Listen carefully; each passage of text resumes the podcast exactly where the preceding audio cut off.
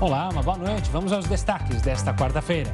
Indicação de André Mendonça ao Supremo Tribunal Federal é aprovada pelo Senado.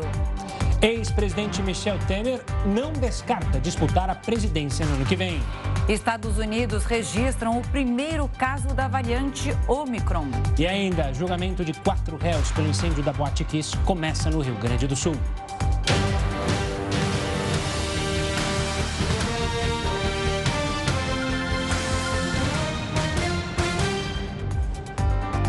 A Comissão de Constituição e Justiça e o plenário do Senado aprovaram hoje o nome do ex-ministro da Justiça, André Mendonça, para o Supremo Tribunal Federal. O ex-ministro e também ex-advogado-geral da União precisava de pelo menos 14 dos 27 parlamentares integrantes da comissão. A sabatina terminou com 18 votos favoráveis a 9 contrários à indicação. Depois de uma espera recorde entre a escolha pelo presidente Jair Bolsonaro e a marcação da sabatina na CCJ, presidida pelo senador Davi Alcolumbre, a sessão na comissão durou cerca de 8 horas. Em sendo aprovado por Vossas Excelências, não só na CCJ, mas na, no plenário do Senado Federal. Meu gabinete está aberto a todos os senadores, de todos os partidos, para a construção, à luz da Constituição, de um país mais justo, de uma melhor democracia. Durante essa batina, Mendonça ainda reafirmou o comprometimento com a democracia e o Estado laico. Eu queria agradecer novamente ao presidente da República pela indicação, agradecer ao Senado Federal pela conclusão desse processo e, de modo especial, hoje, agradecer os votos que tive, tanto na CCJ como no plenário do Senado Federal.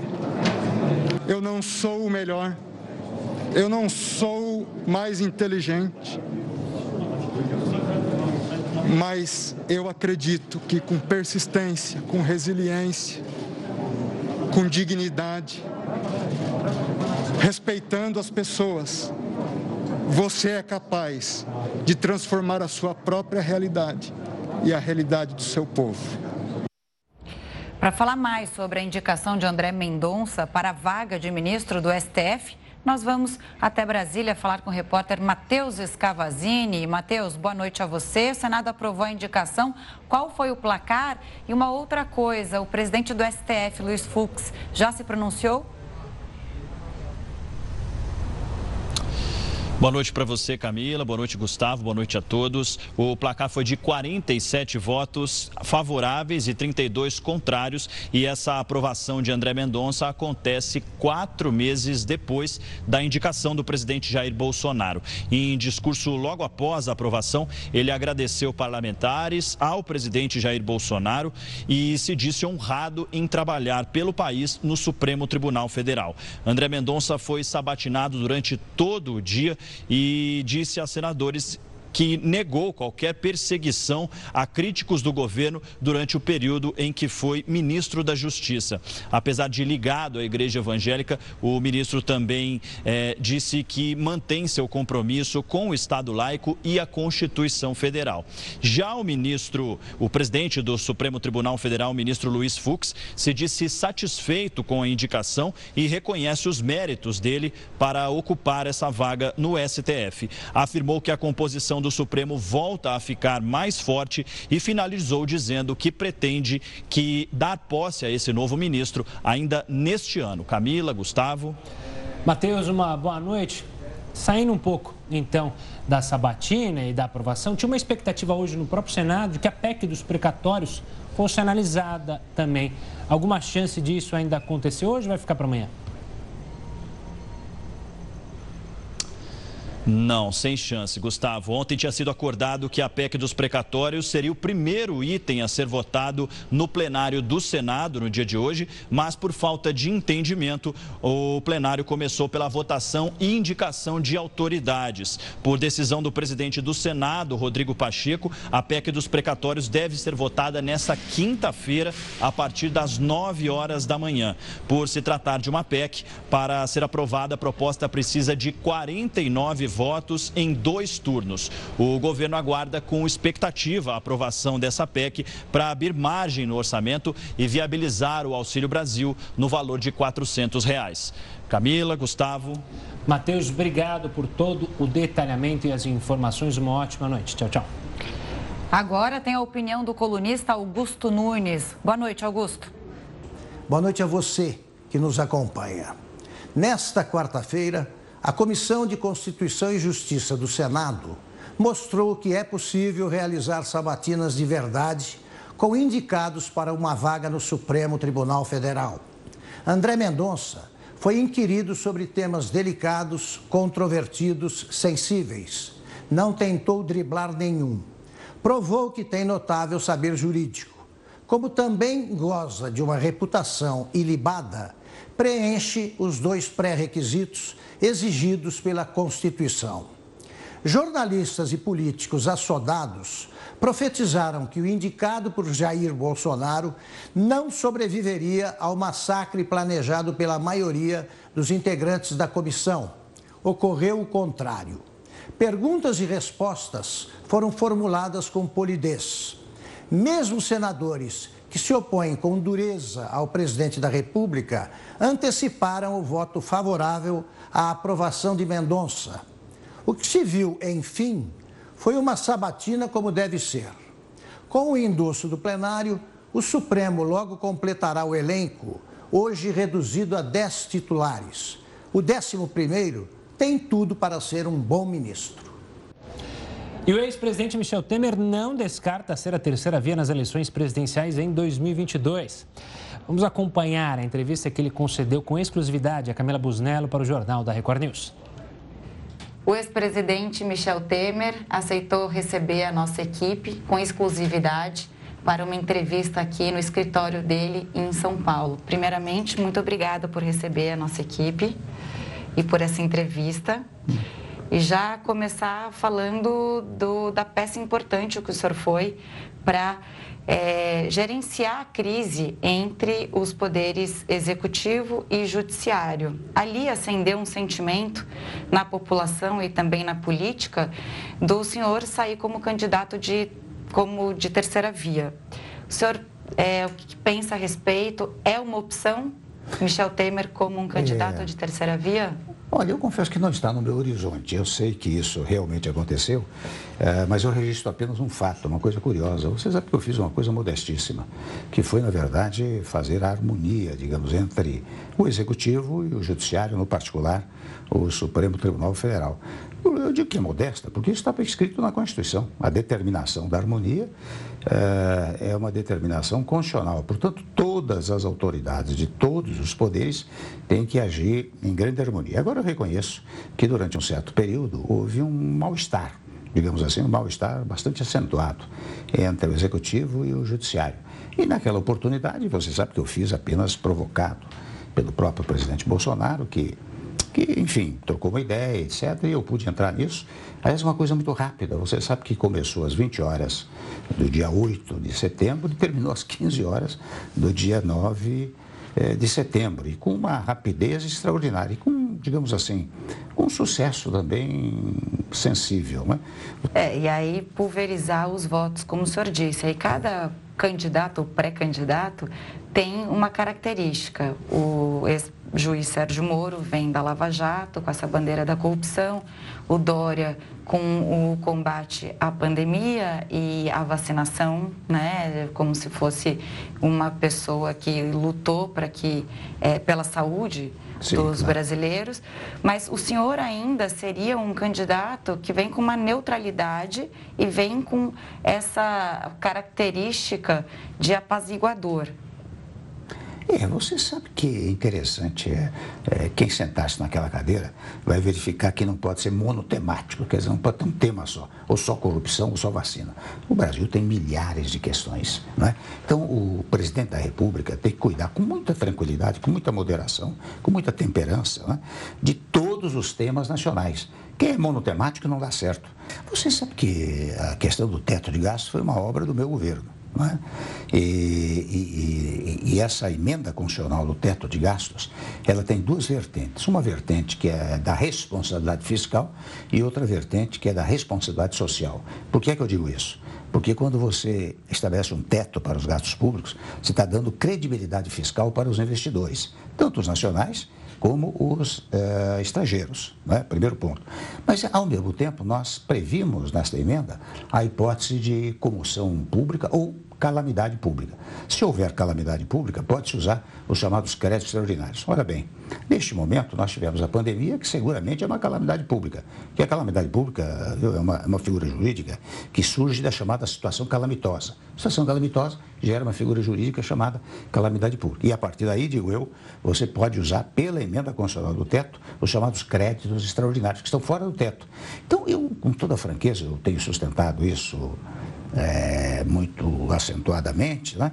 É, eu, eu acho que não era nem preciso fazer todo esse exercício, malabarismo legislativo, porque bastava ir a essa, esse dispositivo da emenda constitucional do teto, mas olha aqui, é, situação de calamidade pública, vamos alongá-la ao longo do tempo, que a miséria também é calamidade pública, não é? e vamos usar créditos extraordinários. Quer dizer, não precisava, penso eu, de todo esse malabarismo legislativo. Né? Sobre orçamento secreto, o senhor concorda que precisa haver mais transparência?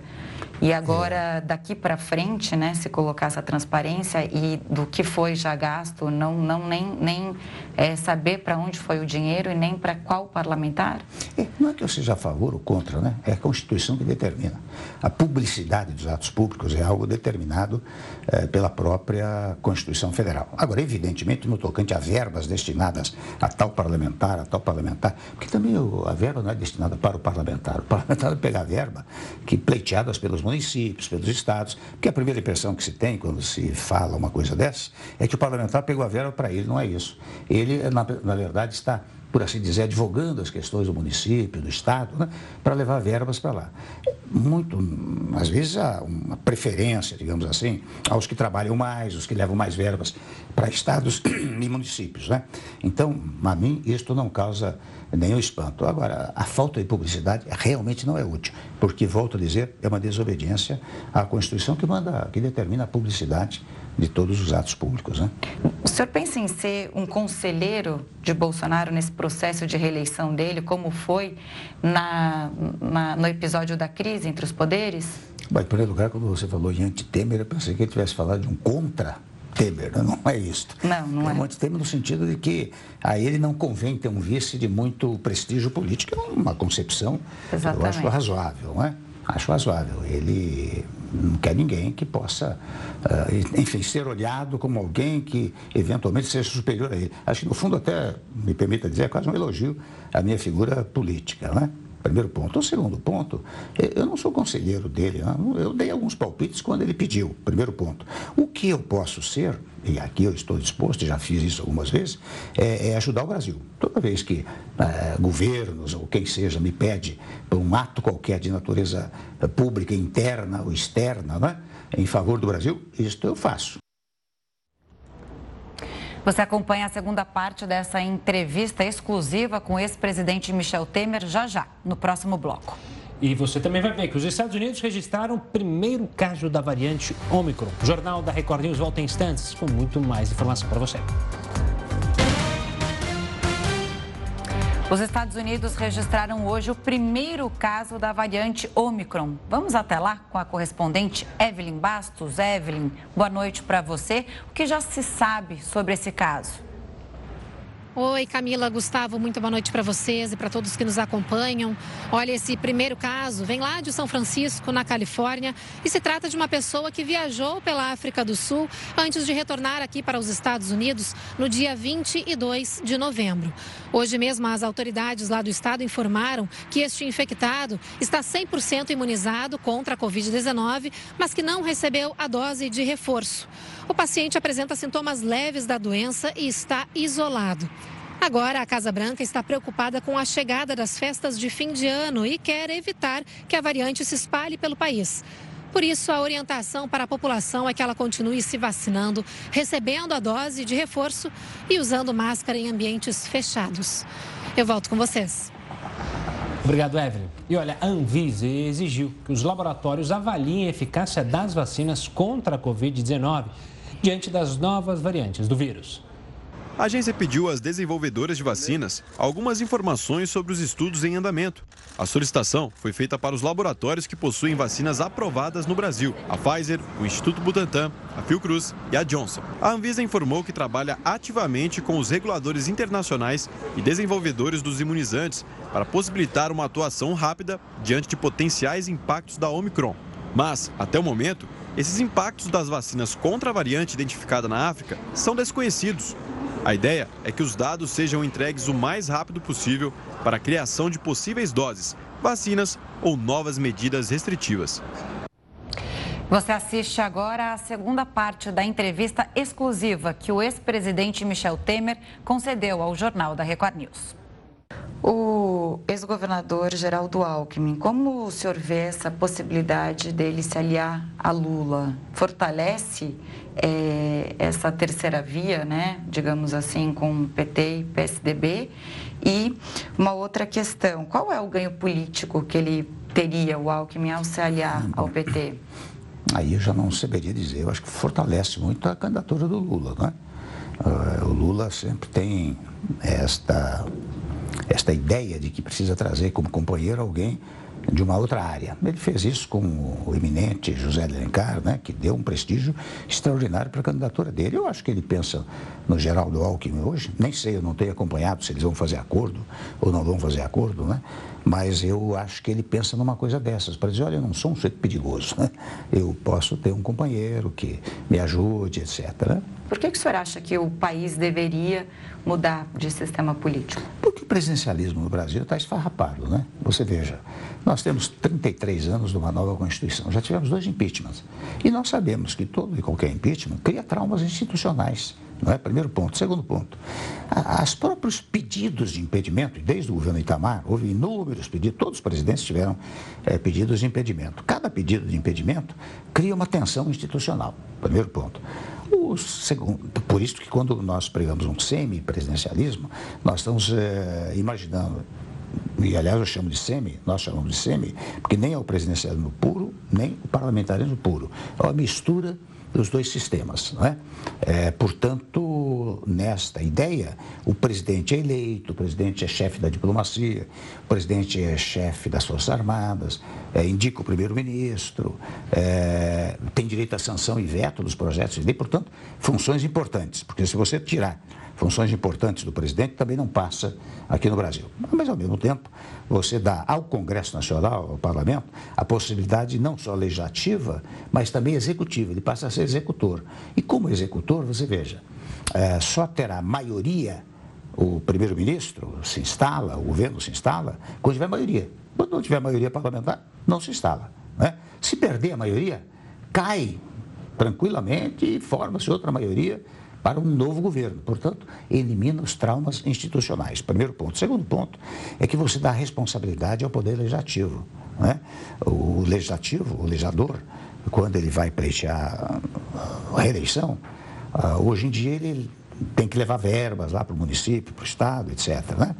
Ah, se ele for executor, ah, ele, ou ele estará num bloco de situação, quer dizer, que apoia o governo, que se formou lá na próprio, no próprio parlamento, ou ele está contra o governo. Se ele estiver a favor, uh, e você veja que melhora o nível da discussão política, porque quando ele vai buscar a reeleição, ele vai dizer, olha aqui, eu governei bem, porque ele é o executivo. Não é? Se ele for da oposição, ele dirá, eu me opus adequadamente nos pontos tais e quais, etc. Quer dizer, melhora até a, a, discussão política no país. E acaba com essa história de eliminar partidos políticos que nunca se consegue. Você veja que, pela palavra que eu estou dando, se houver um bloco de situação, um bloco de oposição, você conceitualmente você tem dois partidos. Pode ter dez partidos no bloco de situação, dez partidos no bloco de oposição, mas conceitualmente são duas agremiações é, partidárias. Né? Outra questão, Henrique Meirelles está colaborando no plano do governo do Dória. O Dória pode ser um Temer 2.0, economicamente falando, nas eleições? É, olha, o Meirelles é uma bela figura e me ajudou enormemente na área econômica. Aliás, eu tive muita sorte. Primeiro, com toda franqueza, tive competência de chamá-lo e chamar outros tantos da área econômica, né? Portanto, tive sorte, competência. E, e ele pode ajudar muito Dória, porque ele tem credibilidade no plano econômico aqui no Brasil e fora do Brasil, uh, tem competência para tanto, acho que pode ajudar muitíssimo é, essa coisa do Temer 2.0, né? Achei gozado, desculpe. O senhor falou que trabalha para o país, né? Então, o que o país precisar. Se, de repente, o país não conseguir viabilizar a terceira via, vou, vou insistir nisso, o senhor daí poderia pensar em ser essa terceira via? Olha, tentar exatamente não. Ah, mas como eu disse que eu posso trabalhar pelo país, vamos supor, vamos campo das hipóteses, simplesmente, né? porque é uma interpretação equivocada. Ah, se num dado momento ninguém se viabilizar e alguém, as, vários setores, houver uma conjunção de fatores que digam, olha, o Temer fez um bom governo, fez isso, fez aquilo, portanto ele é a solução e eu perceber que realmente isso tem em favor do Brasil, daí eu posso pensar, não é verdade? Mas no presente momento, confesso, reitero a você, não está no meu horizonte. A entrevista com o ex-presidente Michel Temer, sem cortes, você pode assistir no YouTube da Record News. Começou hoje em Porto Alegre o julgamento dos quatro réus acusados pelas 242 mortes na tragédia da Boate Kiss em 2013. Pela manhã foram escolhidos os sete jurados que foram que formam um conselho de sentença. Os depoimentos dos 14 sobreviventes foram no começo da tarde. O sócio da boate, Elisandro Spor foi o único que entrou pela porta da frente, mas sem falar com a imprensa. Os demais entraram pelos fundos. Mais de 200 familiares das vítimas acompanham o julgamento. E hoje é o Dia Mundial de Combate à AIDS, que é transmitida pelo vírus HIV. Para falar mais sobre esse assunto, o Jornal da Record News convida Jamal Suleiman, infectologista do Hospital Emílio Ribas. Boa noite, doutor. Obrigado pela participação. Eu começo a nossa conversa falando justamente sobre algo mais recente e que, claro, traz um, uma alegria muita é, à comunidade médica, que a Anvisa aprovou o medicamento que pode justamente ajudar no tratamento de pessoas portadoras do vírus HIV. Qual a importância desse avanço? No combate à AIDS. Boa noite para vocês, boa noite aos telespectadores.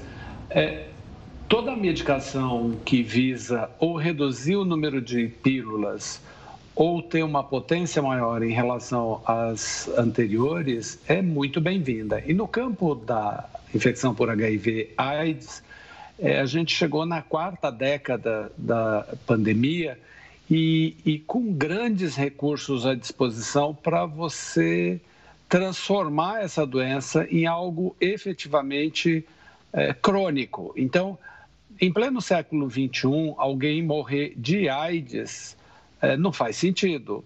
Você pode morrer com HIV, mas morrer de AIDS, isso não faz sentido.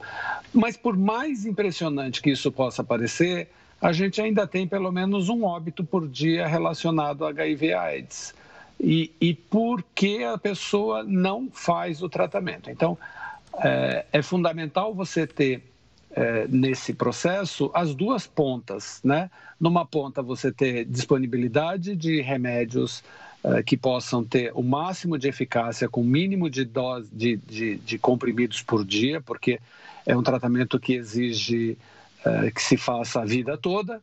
E na outra ponta, um intenso estímulo, e aqui fundamentalmente romper o estigma relacionado à infecção por HIV.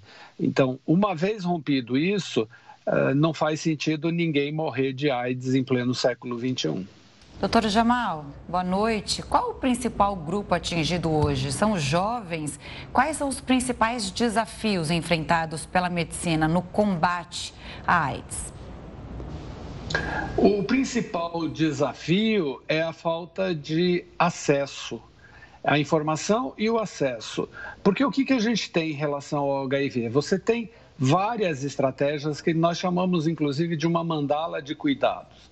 O que significa dizer que você tem uma, uma, um leque muito grande de opções para que o indivíduo não tenha a infecção pelo HIV, não porte o HIV.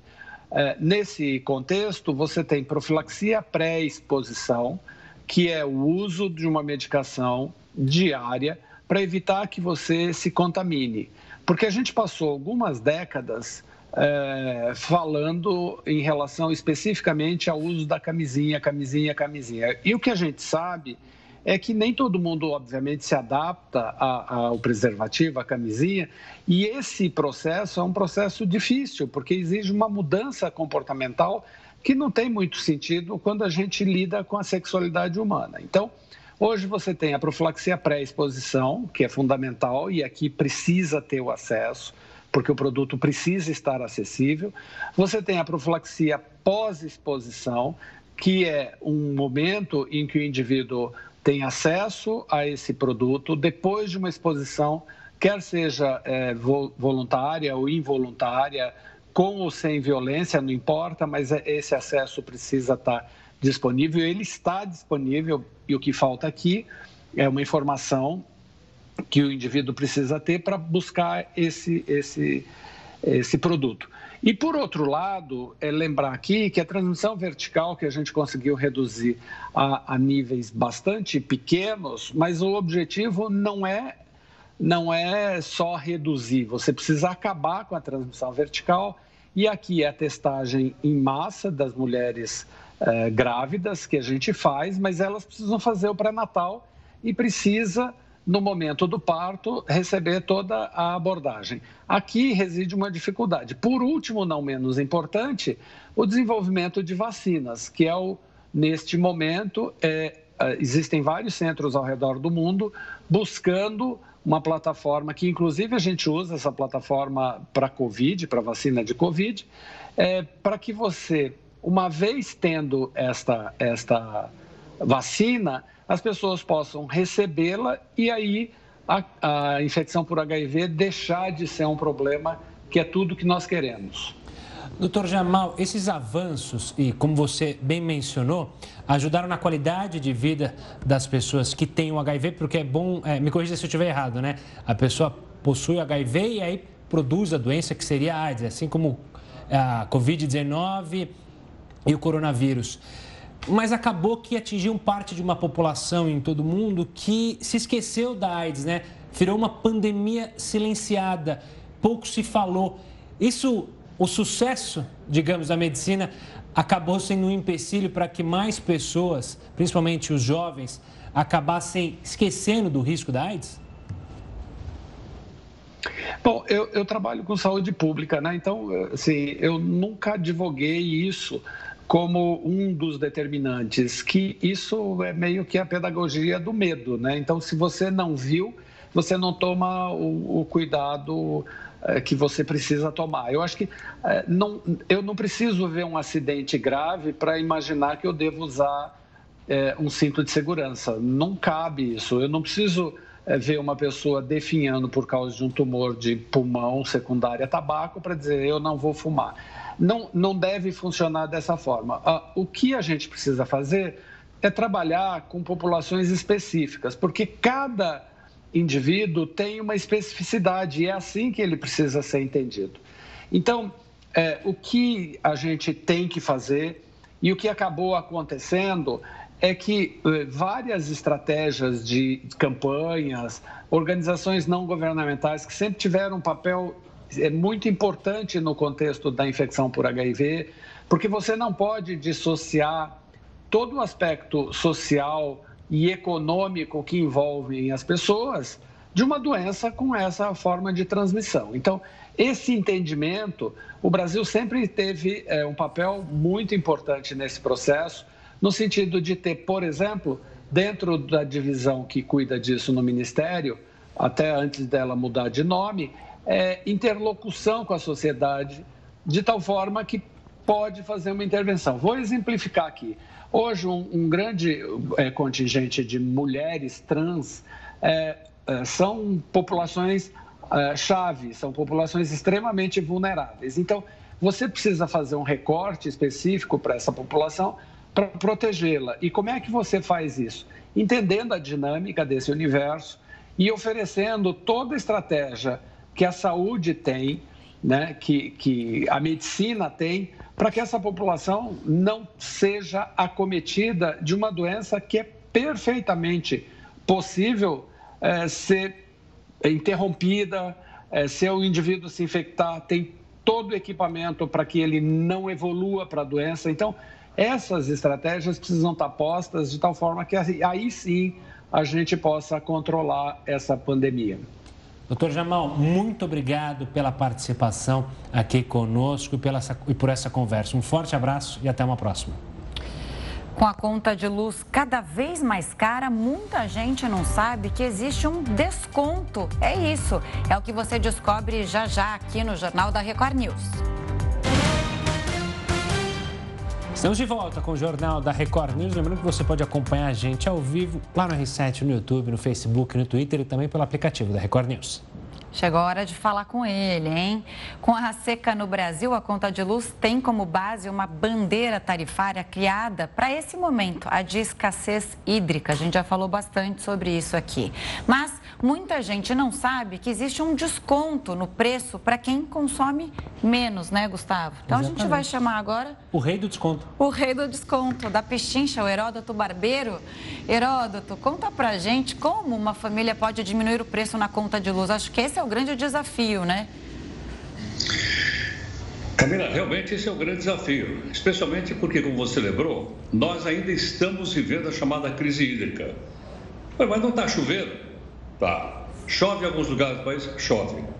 Mas é que nós gastamos tanto a água das nossas hidrelétricas que ainda não conseguimos repor. E a gente não sabe se o ano que vem a gente vai ter ou não uma bandeira menos ruim do que a bandeira vermelha que a gente está pagando hoje. Então vai ter que chover muito. Talvez, talvez no mês de janeiro aí a bandeira vermelha caia um pouco. Agora é o seguinte: tem o pessoal de considerado mais baixa renda, esse pessoal inclusive está cadastrado né, como pessoal de baixa renda, que eles têm uma possibilidade de pagar menos pela energia elétrica do que nós estamos pagando hoje. A ANEL, que é a Agência Nacional de Energia Elétrica, ela está divulgando o seguinte, que muita gente não entrou ainda para receber, porque não sabe que existe esse benefício. Atualmente, tem pelo menos 12 milhões e meio de pessoas, 12,5 uh, eh, milhões de residências, que já estão cadastradas. Mas eles acreditam o seguinte, que esse número poderá dobrar se a gente ajudar a divulgar e as pessoas entrarem, então, lá no site da ANEL e se inscreverem lá há um cruzamento, logicamente, com a Receita Federal para saber se realmente a pessoa é de baixa renda ou não. Agora, a questão, Camila, é o seguinte: qual é o desconto? Vamos lá. Imagine que uma pessoa, por exemplo, gasta 30 quilowatts por mês, que é pouquinho. O desconto aqui é 65% do valor da conta de luz, mais da metade. Então veja bem, né? cai bastante. Agora, suponha que a pessoa gaste um pouco mais. Ela tem uma família um pouco maior, ela gasta até 100 kW. Se ela gastar até 100 kW, ela tem 40% de desconto, que também é um bom desconto. Bom, mas as pessoas que têm mais gente em casa, gastam mais, tem chuveiro, essa coisa toda, vamos supor que ela gastasse até 200 kW por mês. Aí então ela teria um desconto de apenas 10%. Mas tem desconto? Tem desconto. O detalhe, em média, em média no nosso país, as pessoas gastam mais ou menos 120 quilowatts. O pessoal olha lá na, na conta de luz, está lá marcado os quilowatts e até tem comparação com os meses anteriores. Em média, 120. Bom, então, eh, quanto é que é o desconto? Olha, se a, a média for 120 quilowatts de consumo, dá um desconto de 24 reais. Agora, tem também certos setores, certos uh, segmentos da nossa população que não tem condição de pagar nada. Por exemplo, indígenas e quilombolas não pagam. A energia é absolutamente grátis para indígenas e quilombolas, que logicamente tem que estar lá registrado também. Tem que fazer, logicamente, o cadastro. Agora, aquela pergunta que não quer calar: tem almoço grátis? Não. Alguém tem que pagar a diferença. Eu, usando aquele sotaque que o Gustavo tem, né? Uhum. Diria, nós outros, los hermanos. E quer dizer isso? Quer dizer que todos os demais consumidores, todos, tanto faz ser um consumidor individual, como uma grande empresa, como uma grande indústria, elas arcam com isso. Então não sai um tostão do bolso do governo, não sai um tostão do bolso da ANEL. sai do nosso bolso, que de certa forma é um programa também de redistribuição de renda. Porque sai das pessoas que pagam mais e acaba ajudando as pessoas que pagam menos. Então fica a minha sugestão, de quem não está inscrito nesse cadastro, consome um pouquinho, ir lá se inscrever para gozar desse desconto aí, que não é, não é ruim, não é coisa ruim, não, é boa. É, é ótima. Sempre um descontinho, é ótimo, ainda mais na situação que a gente está vivendo aí de uma economia ainda sofrendo com os reflexos da pandemia. Heroto, a gente volta a se falar daqui a pouquinho aqui no Jornal da Record News. E para economizar, pode apagar a luz, quando a gente voltar, se acende. Vou fazer isso. Os postos de saúde estiveram cheios no Rio de Janeiro hoje. O movimento é de quem busca a vacina para conter o surto de gripe na cidade. Um novo lote com 200 mil doses já chegou ao estado. A maioria foi encaminhada à capital. Pacientes de vários pontos da cidade procuraram os postos com sintomas parecidos com os da Covid-19, mas a maioria dos casos é de gripe mesmo. Pera, ainda no Rio, a Fundação Oswaldo Cruz investiga o primeiro caso suspeito da variante Omicron lá no Rio de Janeiro. Então vamos até lá? Vamos conversar com o repórter Pedro Paulo Filho. Boa noite, Pedro. Em quanto tempo a confirmação deve sair? Olha, Gustavo, segundo a Fiocruz, esse laudo deve ficar pronto até o início da semana que vem. Boa noite para você, boa noite Camila, a todos que acompanham o Jornal da Record News. Segundo a Secretaria Municipal de Saúde, o caso é de uma mulher de 29 anos que desembarcou de uma viagem à África do Sul no dia 21 de novembro. Na ocasião, ela não apresentava sintomas e testou negativo para a Covid-19, mas na semana seguinte, por estar ah, voltando ao trabalho, precisou fazer um exame de rotina e nesse exame foi constatado que ela estava infectada com a Covid-19. Amostras do sangue dela foram encaminhadas para um laboratório para fazer um sequenciamento genético que poderá identificar se ela está contaminada com a variante Omicron ou com outra cepa. O secretário municipal de saúde, Daniel Sorães, explicou que essa amostra foi encaminhada hoje à Fiocruz. Vamos acompanhar a entrevista que ele concedeu aqui à Record News.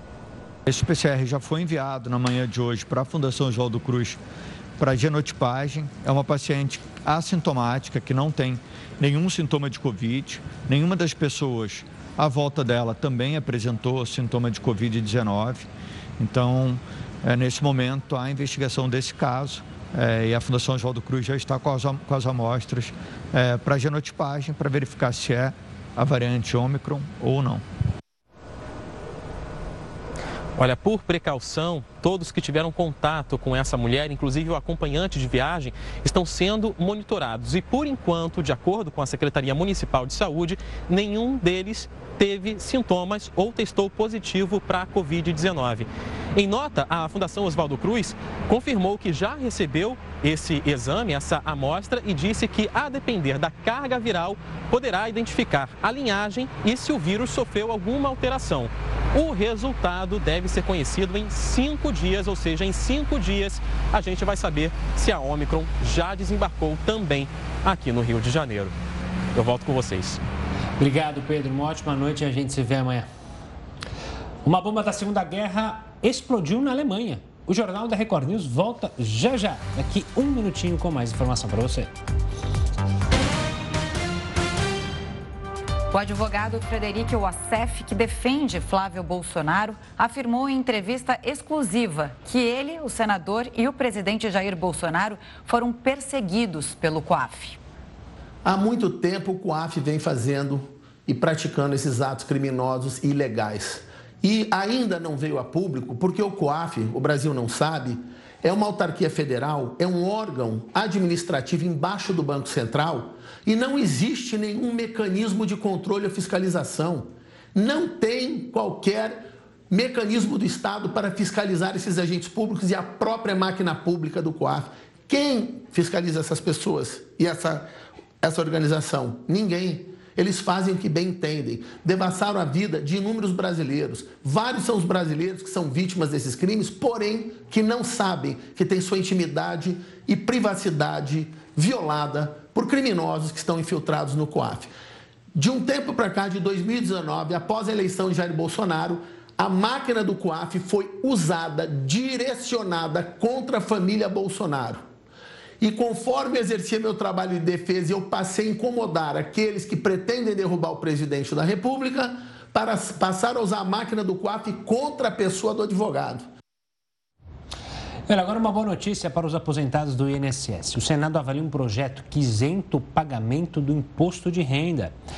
Heroto, isso pode valer para todos os aposentados? Explica para a gente, porque deve ter muita gente em casa que levantou da cama, levantou, saltou da cadeira, falando: Poxa, isso vai me dar um alívio enorme.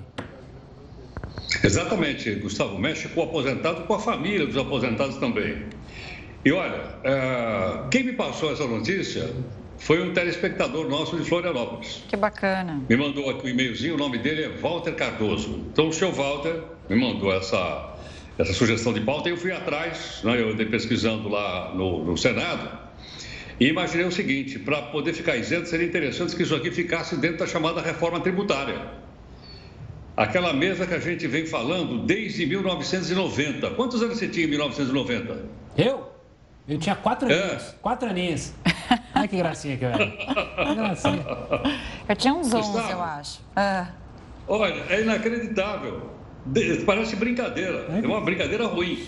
Mas é desde 1990 que nós estamos falando de reforma tributária. E não vai sair. E não saiu. Poderia estar no bojo essa questão dos aposentados. E a outra é a reforma do imposto de renda que nós já até explicamos aqui no jornal. Parou. Aí pergunta, mas parou por quê? Parou porque eh, acho que não tiveram né, as suas reivindicações uh, apoiadas pelo governo, parou, está parado. Sabe o que fizeram? Mas, é bom. Pegaram ela aqui, Oi? ó. Sabe o que fizeram com a proposta? Gaveta. Pegaram ela aqui, ó. Bota aqui na gaveta. Depois a gente olha. Na gaveta. É exatamente, na gaveta. Agora veja o seguinte: quando você mexe no imposto de renda, numa reforma tributária, você tem que mexer com um ano de antecedência. Não pode mudar naquele ano e começar a aplicar naquele ano. Então, para poder aplicar o ano que vem, tem que ser aprovado esse ano. Esse ano, meus amigos, não vai aprovar mais porque o pessoal está cansado de tanto trabalhar. Tá? Aí fica para o ano que vem. O ano que vem é ano de eleição. Eu não sei porque que ano de eleição parece que as coisas param. Nós vamos ter que trabalhar. Não, mas aí é ano de eleição. Muito bem, vai jogar para frente. Então, o que acontece? Está parado na Comissão de Orçamento do, do Senado essa proposta que isenta os aposentados que têm mais de 60 anos de idade do pagamento do imposto de renda, que é uma boa, como você lembrou no comecinho. Agora, até quanto? Até o teto da Previdência Social. Qual é o teto? O teto hoje, o máximo que a, que a Previdência paga é de R$ 5.800. Mas para ganhar R$ 5.800, você tem que ter contribuído 35 anos com o topo. Hoje, na Previdência Social, na social, nós temos 23 milhões de pessoas de aposentados que recebem um único salário mínimo.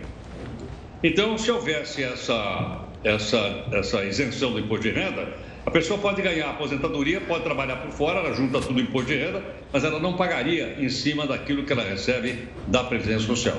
Todo caso, é uma proposta importante que o nosso telespectador mandou aqui para a gente.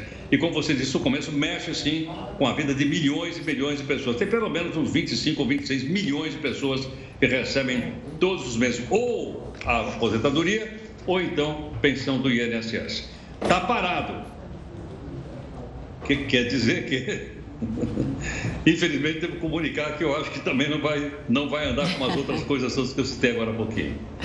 O Heródoto, mas o bom disso tudo é que o telespectador te mandou uma sugestão de pauta, a gente está falando dessa sugestão de pauta, queria convidar todos que quiserem né, mandar sugestão, crítica, denúncia. O Jornal da Record News está aqui para isso, para a é. gente informar e ir atrás das, das notícias. A crítica, cê, a crítica vocês só mandam para o Heródoto, tá? Olha, dá licença que eu vou apagar a luz aqui, tá? Isso, apaga, apaga e vai dormir. Tchau, Já tá tchau. tarde. Um beijo grande, até amanhã. Beijo, Geraldo. Tchau, querido. Obrigado. Uma bomba dos tempos da Segunda Guerra Mundial explodiu hoje na Alemanha. A explosão ocorreu nas obras de uma ferrovia. O artefato de 250 quilos foi atingido durante uma perfuração realizada no local. Ao menos três pessoas se feriram e, segundo a polícia, uma delas está em estado grave. As autoridades investigam agora por que a bomba ainda não havia sido descoberta. É normal encontrar bombas na Europa mesmo após 75 anos do fim do conflito militar. O tráfego ferroviário de Munique foi interrompido. De acordo com a polícia, foi possível ouvir um forte estrondo acompanhado de colunas de fumaça na hora da explosão. Vários caminhões de bombeiros, dois helicópteros e dezenas de socorristas foram deslocados para o local das obras. Novidades no caso do ator Alec Baldwin. Ele negou que tenha puxado o gatilho da arma que matou a diretora do filme Rust. O Jornal da Record News volta já já. Uma comissão da Câmara rejeitou o projeto de lei que autorizaria o embarque de pessoas armadas em aeronaves civis. A proposta de autoria do deputado Eduardo Bolsonaro foi considerada como um fator de grave risco para os usuários da aviação civil. O relatório contrário ao projeto de lei foi aceito pelos parlamentares da comissão. Agora o parecer seguirá para a Comissão de Constituição e Justiça da Câmara. E a fome na América Latina cresceu 30% em 2020 em relação ao ano anterior, alcançando o maior nível já registrado, isso em duas décadas. O relatório foi divulgado pela ONU. No total, quase 60 milhões de pessoas não tiveram acesso à alimentação básica. É o sexto ano consecutivo de aumento do índice de subnutrição. Os países mais atingidos são Haiti, Venezuela e Nicarágua. De acordo com o documento, a pandemia contribuiu para que a situação ficasse ainda pior. Agora tem um convite para você. Daqui a pouco tem a Fazenda News, a Fabiana Oliveira ao vivo. Hoje com a participação da SPO, Valentina Francavila e da jornalista Camila Giuliotti. Noite decisiva e cheia de emoção em A Fazenda 13. É quando um peão sai da roça e vai direto para o topo do fazendão. É, noite de prova do fazendeiro, meu amigo. Isso significa que um dos peões ali da roça vão se dar bem na noite de hoje. A gente vai falar sobre esse assunto. Vamos repercutir o resultado da prova do fazendeiro. É repertório de sobra, inclusive para você começar a movimentar aí a hashtag A Fazenda News no Twitter. Bora que a Fazenda News é nossa. A gente se vê logo depois da Fazenda 13. E o zagueiro Gabriel Magalhães, que joga no Arsenal da Inglaterra, foi vítima de uma tentativa de assalto na mansão onde mora em Londres. O vídeo do jogador brasileiro reagindo ao crime viralizou nas redes sociais. Gabriel havia acabado de estacionar o carro quando dois homens se aproximaram. Um deles carregava um taco de beisebol. O jogador conseguiu acertar um soco no rosto do criminoso e eles fugiram sem levar nada. Um dos suspeitos, de 26 anos, foi preso. Ainda no noticiário internacional, o ator Alec Baldwin revelou numa entrevista que não puxou o gatilho da arma que matou a diretora do filme Rust. Esta foi a primeira vez que o artista comentou o episódio. Ele ainda afirmou que não sabe como a bala que estava na arma chegou ao set de filmagem. Em outubro deste ano, a diretora de fotografia Halina Hutchins não resistiu ao ser baleada durante o ensaio de uma cena em que Baldwin deveria atirar em direção à câmera. O disparo também atingiu o diretor Joel Souza, que ficou ferido. Quase 4 milhões de pessoas não tomaram a segunda dose da vacina contra o coronavírus no estado de São Paulo. Além da segunda dose atrasada, há muita gente que ainda não procurou reforço nos postos de saúde. São cerca de um milhão de pessoas que receberam a segunda dose há mais de cinco meses e ainda não tomaram a terceira dose. A prefeitura iniciou hoje uma buscativa pelos moradores em situação de rua que não estão com a vacinação em dia. As autoridades de saúde alertam para a importância das vacinas, principalmente com a chegada da variante Omicron. Lembrando que dezembro, tradicionalmente, é o mês que o comércio paulistano convive com aglomerações causadas pelas compras de fim de ano. O Jornal da Record News fica por aqui. Muito obrigada pela sua audiência. Muito obrigado pela audiência. Na sequência, você vai com ela, Renata Caetano e News das 10. Renata, um ótimo jornal para você. Uma boa noite.